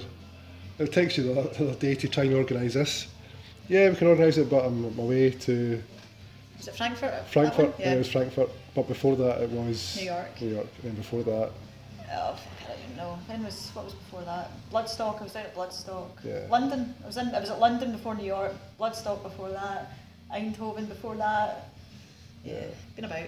yeah, But I never went anywhere for ten years. That I was with my ex. I didn't travel at all. I think the furthest we went was London or Skye. Um, because that's that's what I've I've known most about you is obviously tattoos, the travelling, music is a massive thing for you. Is is music as important to you as art or to Mm-hmm. tattooing? Yeah. that whole question of would you rather be blind or deaf? I'd, I'd just kill myself no Yeah. what. Probably. I, could, I don't know how well I would cope with either because something like one half of my life would be gone. Yeah, because I've I've picked up so many bands from you. Every time I come in to get a tattoo, there's something else playing. So many of my customers, I've got I've got subscri- massive, I've got Yeah. not a lot, but I've got a few subscribers on my Spotify playlist, just because they're like that's amazing. I've been asked where do you find this music, and I'm like, well, I just don't listen to Radio One ever, Yeah, oh, yeah, ever. Pop music can do one. yeah. We have to listen to um, oh, what's it? Kiss FM Oof, at work. It's just punishment for something fucking it's done. Death. It's just uh, Drake and all this kind of shit. We you come into the, you come into the tattoo studio, and there's tickets, ticket stubs, basically all round the top of the wall in your studio, Mm-hmm. ranging from when's the earliest gig? 1994, Terrorvision at 94. the Barras. Yep. Signed by Baby over the Support Act. And there's Actually, there's there's a Rebel Sweeties one from the first band that I was in. That's actually the first one that's up there. so the, the band you were in is was that one with Vic? Yes, Yeah. So Vic and Sam. I know Vic from when she worked in Mono. Yep. Um, so you were in a band back in the back in the day. 94 we must have started the Rebel Sweeties. Um, And did you, did you gig or was it just yeah, yeah did quite a few gigs. yeah World Tour of Glasgow. yeah? Yep. Where'd you play? Um, Rat Trap. I think we played the Cathouse once. Played the Rat Trap a few times probably. The 13th Note was always, I mean, Yeah. if you've not played the 13th Note as an up and coming Glasgow band, then I just don't even, don't even talk to So what, what kind of thing was it you played though? We were officially Riot Girl. Oh yes. Yes, basically three chord wonders, four chord wonders. You played bass. bass. Yeah. Um, I think Vic posted a picture a while ago. aye, A couple couple pictures of you, both of you in the being band. mental. Yeah. Aye, it was good. It was a good experience, and I really enjoyed it. And just, I don't even know. I don't even know how to explain that. Um, no, it was, it's just nonsense in it. Yeah. Let's be in a band, and What then I age, up what age were you then? It's in '94. Because you were, you're not, you're not the same age. 17. So you're a bit younger than me then. I'm about to turn 40. Woohoo! Is Yeah, you're like five years younger than me. Yeah, It's chronically bad. that's that's awesome. It's fine, I don't care. I'll worry about it when I start looking at it. Um, Tattoos and hair dye, that's what that's for. exactly. Makeup. Grow a beard, that's me. Aye. I would love a moustache. Would you? That is the thing about I it. can- It's, it's a some some almost well-known fact of me that I want to grow a moustache. Right. If I could get a Fu Manchu in the go, I would totally Just have get a it. fake one. Just stick I've one in. considered it. You should I've do it. actually looked You them up should on do eBay it. several times, but I've not found one that For my next good tattoo, I'm bringing you a fake moustache in. Aye, but it needs to be good. Okay, it needs to be convincing. I'm actually going to maybe start trying to find like proper theatrical folks that do things You like really that. You really get it, actual I'm human gonna, hair. I'm gonna do it. I'm rock, and it has. It either has to be white or black. Oh, your black hair and white. Oh, aye, that'd be cool. Mm-hmm. Aye. Right, so the, the, the music stuff, like, kind of, Stop talking sidetracked. my Yeah, weird yeah. fetish for a moustache. The the music stuff is it's not just like you like going to gigs Mm. because you've went Well, my mum's a music teacher. My mum and dad met in the RSNO choir. There's always been music. Yeah. Shite music for, for when you're growing up. It's Yeah, classical music. Classical. my mum liked Barbara Dickson and shit like that. And absolute nonsense. But is music is music always on? yeah, Yeah. Uh, my mum was a music teacher. My aunt now was a music teacher. They both retired, but they both still do private piano pupils, whatever stuff, tutoring. Um, and my dad sang choirs, all that kind of stuff. I mean, it's In your bones. I, I suppose it's just music's always just been a thing that I think I don't know for maybe for some people there's a mystique around music, how it's made and um, how you f- how you find new music or how um, what what even makes good music Yeah. sometimes which I think is explains what the pop music R and B again fish. invisible commas. Um, I think I think people just don't understand that there's more to music than what is on the radio. Yeah. There's, you know, I mean, from a, I used to get taken to, I don't know how many times I've been at the Royal Concert Hall. I've played in the Royal Concert Hall. I played trombone when I was at school. Um, there's, there's just, it's always been there. I've always made music. Again, the same with the art. I've always made music. I've always had my mum was a piano teacher, so there was a piano in the living room, so I would just sit and fanny about on the piano. You know, I learned how to play Mary Had a Little Lamb, and my fingers could barely even push the keys down Right. because they were that small. Um, so again, it's it's it's intrinsic to who I am. I don't. I genuinely. I, I, I've had people say to me, "Nah, I don't really like music, and I just don't understand." understand it's, it's like you basically yeah. just stood there and told me you're not a human being. I don't understand what species you could possibly be if that's how you feel about. I know our, our, our, our taste in music, but yours and mine is completely different. Like, As it should be. but I still don't know people. I don't understand people who don't like music. I, I, I, can't. I can't that's not just. saying I don't like breathing or eating. See, folks say I don't like food. I don't like eating. It's, it's a chore, and if I Yeah, can get it done yeah. as fast as I can, I'm like, Yeah. God, just Yeah, but that's not music. But you've you've travelled a fair bit for your love of music. Yes. I've, I mean, well, now that I'm free to be my own human being, um, I've used music as an excuse to. I mean, me and my friend Sam wound up going down to London quite often as a. It was an excuse to go down and have a crazy shopping trip in Camden and Yeah. Oxford Street and whatever. Um, to go and see like Nine Inch Nails or Soundgarden or whoever at Faith No More sometimes. You know, just big bands that were huge influences in my life. It was mostly Nine Inch Nails because she's a massive Nine Inch Nails fan, but. thing is, thing is, you got me into Nine, Nine Inch Nails as well, and How to Destroy Angels, and Mm-hmm. try to think who else. There are a couple of bands that you got me into. Um, but I remember seeing like you travelling to the states for like two days to go to a gig. Like to, Yeah, well, yeah, I went to the. Um, after, So- in fact, funnily enough, Sam's going to that this year. Okay. Because on her birthday, like four, three or four of her favourite bands are playing Right, back so to back. What, what, what was that again? That was. It's in Sacramento in California.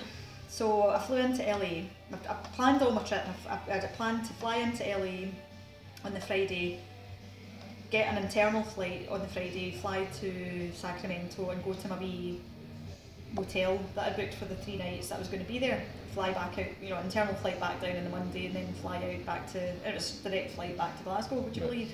Ten and a half hour flight or some horrendousness like that. So planned it all out and so so many of my favourite bands were playing at this festival. It was just it was gig porn. There was no it was almost if as if I had planned. Other than a few real shiters, I, I could have swapped them out with another couple of better bands, but still, um, it was a good excuse to just go and maybe get a pint or pizza or something like that. So it was fine. Um, but I, I sat back and I looked at it and went, "That's great." And I looked up one of my favourite bands, Ghost. Um, they just at that point put a post up on Facebook saying, "These are our tour dates," and and I looked and I was like, oh, there's the wee Sacramento Aftershock Festival one. And I just happened to notice that the date above it was the Wiltern in LA, the night I fly in. Right. So I moved my internal flight to the next morning and I phoned the Greens or emailed the Greens Hotel Motel, whatever it was, to change it to just two nights. Booked a hotel at LAX um, and just Ubered it from there into the Wiltern. I met a really cool guy that night when I was I just wandered about LA, got a taxi up to Hollywood Boulevard and uh, fannied about in LA for the afternoon. Wound up in this wee bar called Borders, and I met a guy called Gary Taylor. Now I sat down in this bar, ordered a glass of wine, and it was a lovely, a really awesome wee bar. It was all done up for Halloween because it was towards the end of October, and. Brilliant. It, it, Ghostbusters playing on a telly. I was just okay. Right. shit moment, right? Totally happy with myself. Going to see Ghost in a few hours, all is well with the world. So I'm sat there and this guy comes and he sits next to me, like an older guy, and I, I hear the English accent and I'm like, oh fucking really? Really? All- All you all- tell all the I'm sat next to a guy from England. Fucking great. So anyway, the barman says something to me and I chat to him for a wee second and the guy, Gary as it turns out, turns to me and says, is that a Scottish accent I'm hearing? And I was like, obviously his English accent. I was like, it is, yes. And I was like, fucking, here we go. And he's like, oh, I'm from Blackpool. And I was like, oh, really? Oh, I wouldn't admit that to many folk. Blackpool's a shithole. And, um, and he's like, well, I lived in London most of my life. I moved out of there when I was four. And I was like, you're not from Blackpool then. I think, it might, or maybe one, or something like that. You're born in Blackpool, raised and lived his whole life in London until he moved over to LA. And I was like, you're not from, you're from London. uh. That's, that's, say that to people. I don't- don't say you're Blackpool, uh. Bloody hell. So, uh, certainly not if they know what Blackpool is. Yeah. Um, Shithole. if you're from the UK, don't say that. Um, So we went up chatting, and he was like, "What are you here for?" And I was like, "I'm going to a band tonight, and then I'm going to a festival over in Sacramento." And so he was like, "Oh, I play drums." And I was like, "Oh, really?" And he's like, "Yeah, I played with a band called Tank.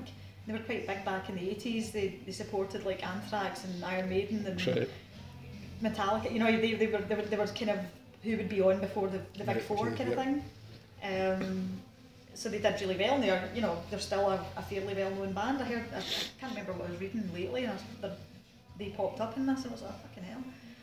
So we went up, I went up chatting with him. I, I, my plan was to have two glasses of wine and go. I wound up having three glasses of wine, two of which he paid for. In fact, two he paid for two of them, and the barman gave me one free. And I paid for a drink. Fantastic. It was great. So, and I've got him on Facebook, and he still messages me saying, "Hi, how you doing?" And so it's he's a lovely guy. Um, totally one of the best bits of that wee journey. So I went that night and I saw Ghost in the Wiltern. Um, they were fantastic. The Wiltern is fantastic. It's an Art Deco old cinema. Right. Oh, it's just absolutely beautiful. Um, and the band were fantastic that night. Had a great time. Got out, got an Uber back to my motel or whatever it was at LAX. Had the shite night sleep that you're due. Yep. Um, hopped in the plane the next morning, got to the Greens Motel, straight in another Uber. I guess like six dollars or something to go miles and miles in LA and Sacramento. It's just no money for taxis over there because fuel's so cheap. And um, rocked out all day and the next day at the Aftershock Festival and just had the best time. Just about by myself. Absolutely fine. Seeing all my favourite bands with nobody to interrupt me. Yeah. Great. Don't know why more people don't do it. Yeah. Because it's like because it's in America and you're in Scotland. It's Aye, it's it's not usual. It's not a normal thing to do to suddenly. it's not. Not not suddenly, but I, I, I do get a, a few like, but you're going by yourself, aye, you Yeah. know, you know, is that not scary? Is that not mean, obviously my mum was terrified. yeah. And I'm like, why? I'm perfectly capable. I, I walk down streets in Glasgow by myself. Yeah. I walk through the park at night by myself. You know, it's bad things have happened all around these areas, and Yeah. nobody worries about me at that point. Does it matter if I'm in a different country? Yeah, I suppose. Shit, if shit's gonna happen, shit's gonna happen. Mm. Mama said changes come. You know, I mean, Yeah. it's, if these are these are the life experiences, and if it kills me, well, you know, soz. I'm not missing anything. I'm not dead. Yeah. So I've, I've I don't want to say I don't care, but I'm very pragmatic about what it is. It's it's a life experience, and if somebody, I mean, if somebody wanted to go along to that with me, Yeah. I mean, I'd, I'd some of my friends very tempted, very nearly did the did the deed and bought the ticket, but they didn't. So I just went myself. By yourself. So what's the the other big sh- big gigs you've been to in America? Oh, not just well, I went to Hellfest Yeah. by myself. And You've been. The recent one was Frankfurt. Went to Frankfurt to see one band Yep. in Das Bett, which is a wee club. It's smaller than the garage. Right. Um, Zealand are fantastic. And uh, we went up meeting them afterwards and we're total like Instagram buddies with them all now Okay, and liking and following each other and it's a bit bizarre. But they are fantastic. Just Is there a band that you you've tattooed? Is there any any? Tattooed the drummer from Bleed from Within, Hamilton based Yeah, band. Um, tattooed a guy from a wee band called Funerals a few months back.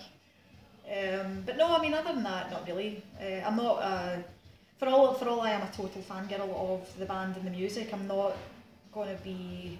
Although in saying that, I did tell Zeal & Ardor if they ever come to, I'm basically trying to bribe them to come to Glasgow Right. by saying there is a tattoo studio at your disposal. Right, okay, yeah. Make that happen Yeah. by hook or by crook. Yeah. Um, if it means free tattoos for anybody having to get moved out of slot, it'll happen just to make sure these guys have got what I want to offer. So, uh, 'cause they're really good dudes.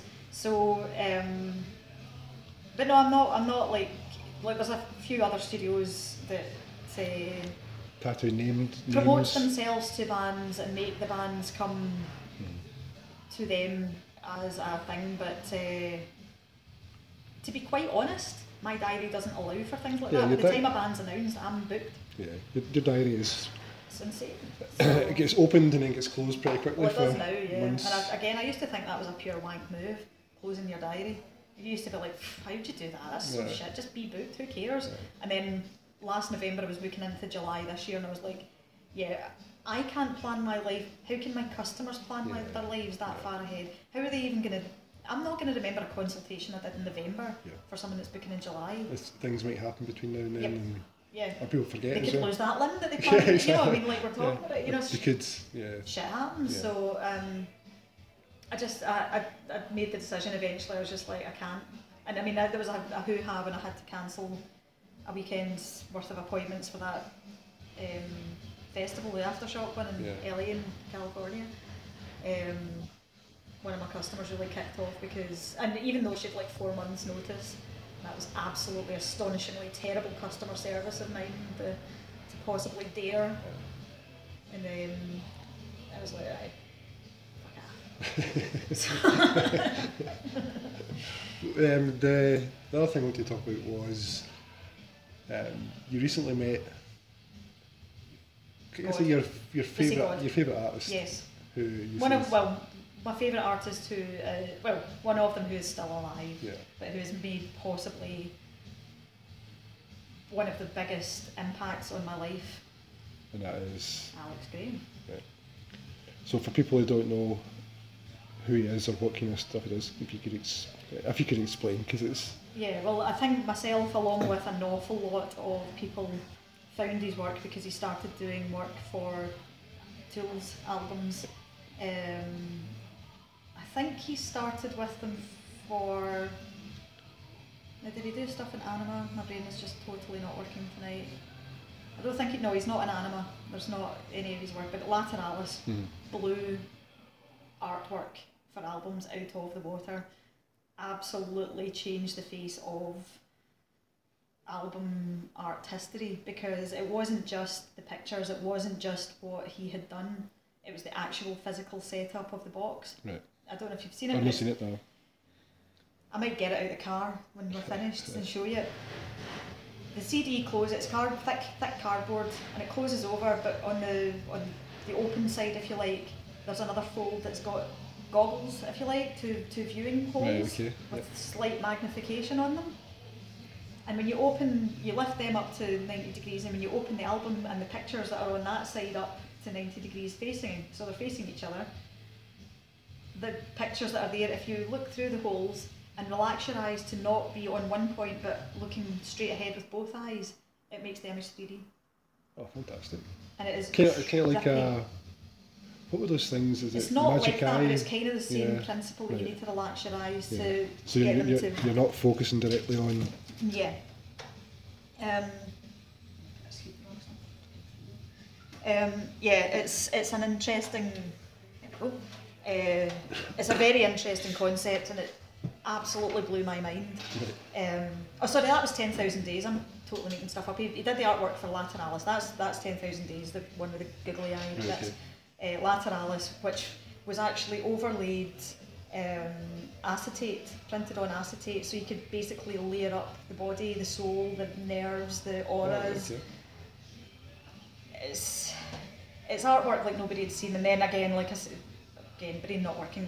When he when they did this with Ten Thousand Days with the the viewing holes, glasses, whatever you want to call it, um, that blew everybody's mind. Yeah. Um, and now him and Adam Jones, the guitarist from Tool, do all of the backdrops and they've done music videos and it's just epic. The stuff that they do is mind bending. It is so beautiful. It is so. It's it's as big as as big, possibly even a bigger part to some degree of what Tool's stage show is now than possibly some of the members. Right, but it's, you could never, uh, if you know or love Tool, then you could never have one without any of them now. Yeah. Alex Grey is so intrinsic to the, the the Tool experience, if you want to put it that way, that it, it, it it's it's synonymous. You're still waiting on the new album? I holding my breath. Not. Yeah. so you, Um, met him recently then? So you so I met Alex did you go? Did you go to? So where did you meet him? We went to. He's got a, a. I don't quite know how to explain what's there just now. He's bought a property in New Hamburg, which is about an hour and a half, forty minutes train ride north of New York City. So we so the experience for me on Saturday the 9th, I guess, of um, September was go to Grand Central Station, which blew my tiny mind. That building just I've only ever seen photographs, but looks And films, I mean, how many Yeah. is it was going into a, Um, mu- a movie set? The Untouchables, I think, is the one I remember from. Yeah. Um, I came home and I wound up watching a film called 222 and that, it focuses ultimately on Grand Central Station. Yeah. It's just fucking gorgeous movie. So many films over the year. Again, movies are a massive part of my life as well, but that's an inside thing. You don't do that with other people so much. Um, but so, so many films, so many New York movies have been shot in, in that, and it's not a set, it is Grand Central Right, Station. that's what it's like. And I, I, I did nearly cry, even just walking in there. It was quite an emotional day to begin with. Did just, you go yourself? No, me and Sam went. Sam. Um, we were in New York for the last fling of our 30s, brackets except for Frankfurt. So um, we accidentally stuck an extra holiday in there. So um, walk into Central Station, just breath was taken for the first time of the day. Gorgeous place. So we went and bought our tickets, went downstairs, got some food, mucked about for a wee while till our train was due, got the train, went out. So the so he's bought this plot of land. It's, it was maybe a twenty minute walk uphill. We couldn't couldn't see Ubers or anything like that. So we just had to walk up kind of country roads to get to. I mean, actual roads, but you know, out in the middle of nowhere, basically, to get up to this place. Um, and we got there, and he's there's one big building called or one big house called the Grey House, and then there's another house at the back that's the staff house, which is I guess where him and Alison live when they're there. Right, okay. And then at the back of that again, there's what they're calling the Entheon, which is the art exhibition experience. Um, the whole building is going to be the art as much as So how would you describe his art though? Because what what I've seen of it is it's trippy, biological. yeah. It's trippy. It's, it's he's a very very big fan of expanding your mind through drugs. yeah. Be it, I don't I don't think he drinks. I don't know. I've never really witnessed any pictures with a wine or glass Yeah. much. I don't know. That's, but he's definitely into his psychedelics, mushrooms, acids, um, DMT, all that kind of stuff. Um, definitely weed. Yeah. Um, so, and that, you know, he's a, he's not an advocate for it, but he certainly doesn't hide the fact that he approves of it. Yeah. He's been in documentaries regarding it, the DMT molecule um, thing, that documentary, I think On still on Net- Netflix, Netflix, maybe. yeah. Um, worth checking out. Um, so, but he's, he, again, I've got his books and it's, it explains how from a young age he was always drawing skeletons and bodies and very anatomical Right. drawings and pieces. So um, he's he's had a definite thing. So most most of his artwork focuses on the energies that come out of a body, the spirit, even that's there, the the bone. I mean, he's very often that you'll, you'll see, and it's like a, a transparent human where you see the, the bones, the Blood nerves, vessels the, and the, yeah, the yeah. capillaries even, the, the and then you've got the, the energy, maybe the chakras, or um, you know, if, if the if the adult being is looking into the eyes of the child being, there's the direct line going from eye to eye, and then all the, the emanations coming away from that, and it's beautiful, and the detail and the finishing in these paintings is they're huge. I mean, they're epically massive mm-hmm. paintings. They're like 16 feet wide, and they're the detail from and they're identical side to side. You know, symmetrical completely side to side. Blows my tiny mind that I couldn't even bring the concept of paintings I can't paint much well, I guess, but the concept of trying to even visualize that to then make it real on a bit of canvas That- that's that size. binding a bit of canvas that size boggles Yeah. mad. I wouldn't even be able to start there. Yeah. I'm, I couldn't even shop for what he starts with, let alone figure out how to make what he makes Yeah. happen on these things. Just blows my tiny mind. And it's uh, one of these would take me possibly my entire life to get sort of half finished, and he's knocked out hundreds of paintings like Yeah. this, and it just ends me that there's this much creativity comes out of one human being. Can't even. So he's like you say, he's God. He's, he is just he is tuned into a whole other plane that I can't bring. But again, I mean, you would be able to sit down and tattoo folk. It's Yeah, a different yeah, art, and yeah. I, I appreciate that what I do is not dog shit in comparison. Personally, I look at it and I'm like, oh my god, if Alex Grey could tattoo, I would be dog shit. That's you know, and there are other other tattoos that I see I see their work and I just want to go and break my thumbs and get another call centre job again. Just don't, don't do that. I'm, I'm not going because I Yeah. need to like pay my bills and eat food and stuff Yeah. and maybe travel and stuff. But um, So when you you you travelled to the states and that was a big Yeah. deal for me to go and do Yeah. that. Though. That was a big part of it. Big part of it. yeah, And I met him. you met him, and there's Squeaked. There's photographic evidence of you Oh, turning being a into into A big puddle. yeah goopy, emotional nonsense. Which- I defrosted right in front of Yeah. everybody, in front of cameras, and yeah. yeah.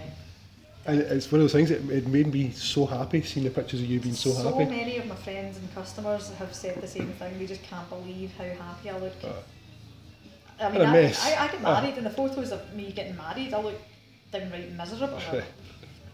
Reasoning for that, I suppose. But I mean, comparatively, that's Yeah. that's possibly the most affected I have ever been by another human being. yeah. It's like it was like meeting my birth mother. I, I can't I can't even and uh, you know if you meet your birth mother and it's Alex Grey that I suppose um, That was trippy. not that I'm adopted love my mum um, so I, mean I can't I didn't expect to be that much of a fangirl so we've talked about how much I'm into music one of the bands I've loved from the start is a band called the Wildhearts and um, through Forbes and his friend Sasha, who is married to CJ, um, I went the, the guitarist from the Wildhearts. When they played in Glasgow a few years ago, the plan was we would take him out for dinner. This was all arranged, and um, so we wound up having. I was texting with a Wildheart to get it sorted out for when we're meeting for dinner, and then I picked him up, and him and Richie, the drummer, got in my car, and I had to drive them to a, a restaurant. I felt like I was on my driving test, but I was able to breathe and function like a human being. Words came out my face without going.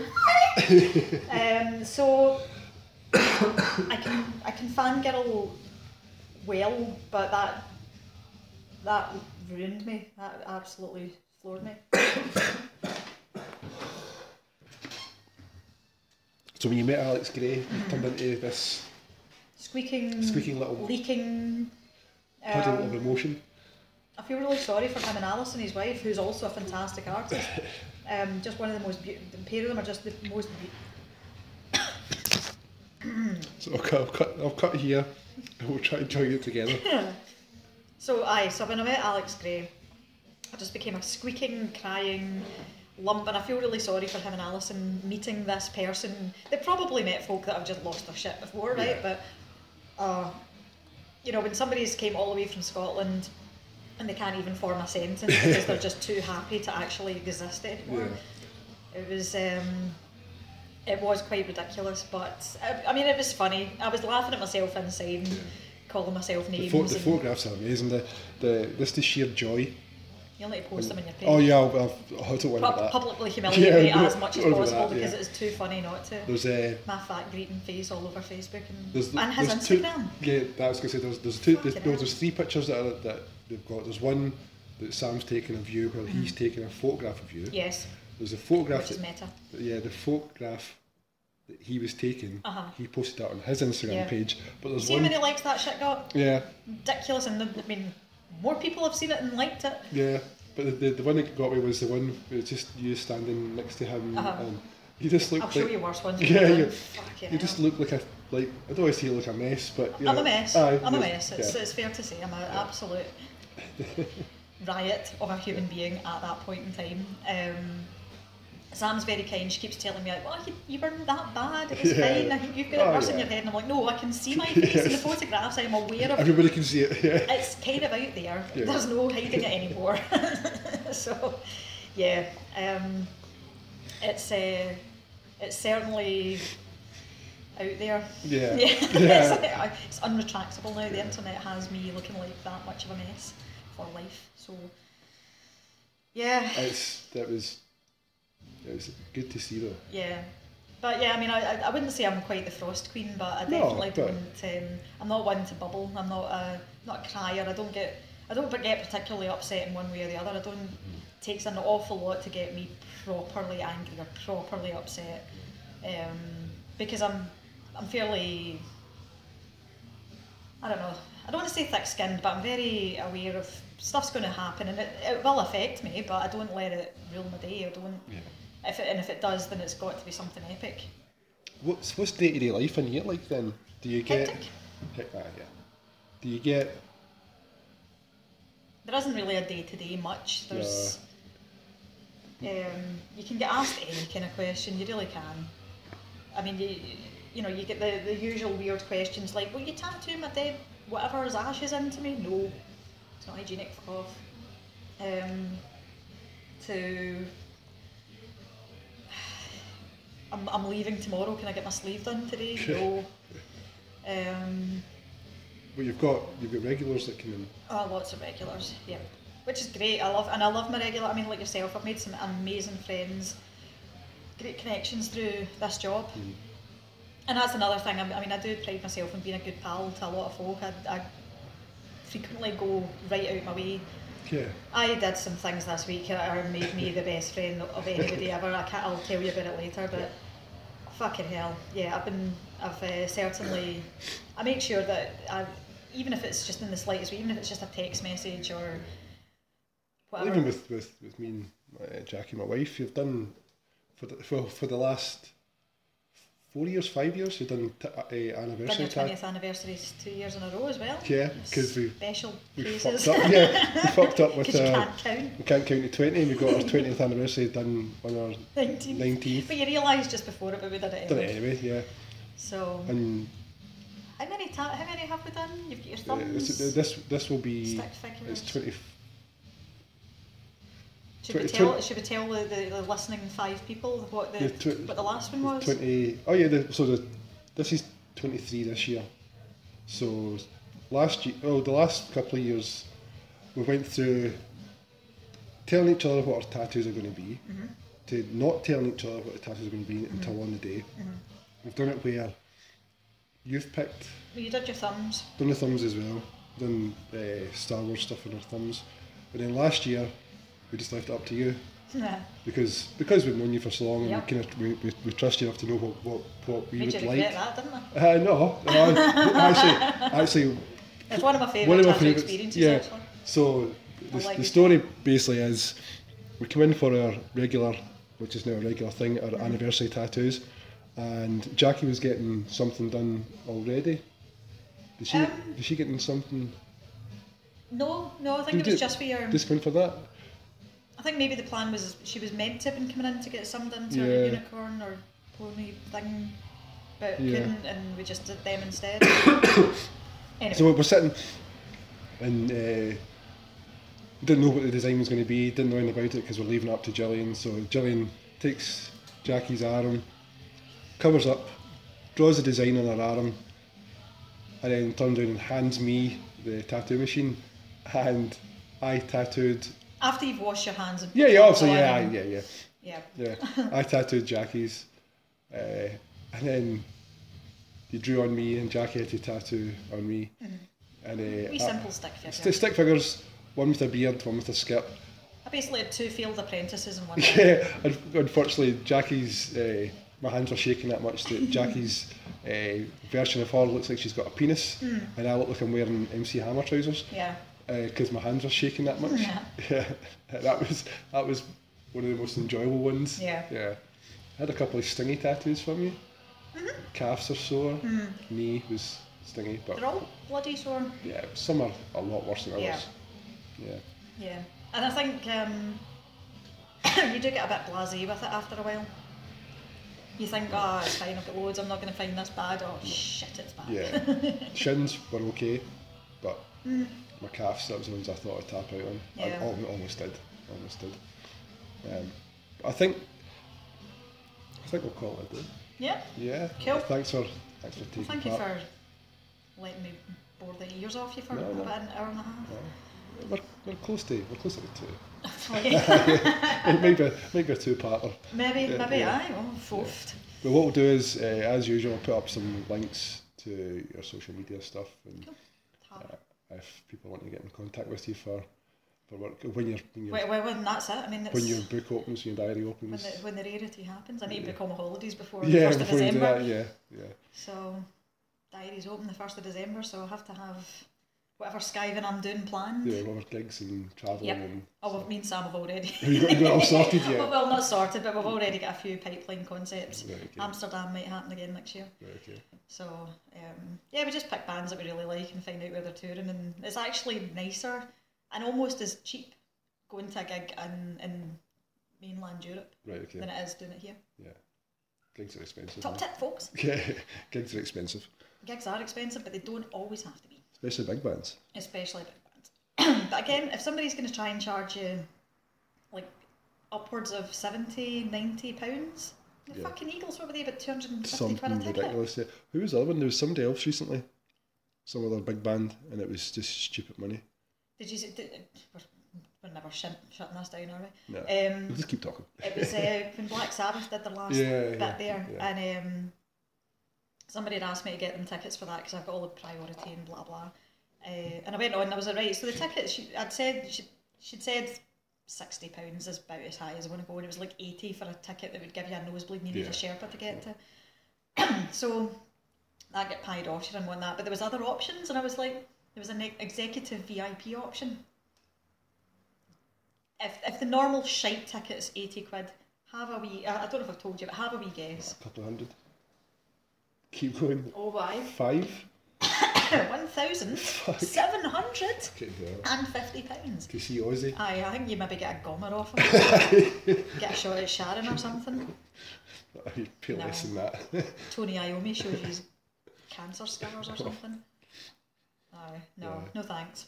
I wouldn't even pay 80 let alone Travelling to Europe is It's not cheaper. that bad. Yeah. Made it over to the Zeal & Ardor there, and the ticket was twenty euros for the gig, and or eighteen euros actually, um, and the flights with Ryanair were forty pounds return, Wow. thirty nine actually.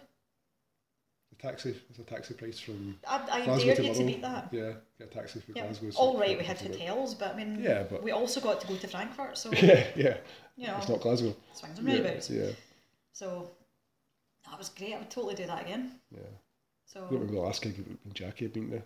Don't remember what the last one we've seen. It's a while ago anyway. But that we'll call it a day. Mm. yes, We'll a day. let's let's But- do a shush. Thanks again. Thank you very much, sir.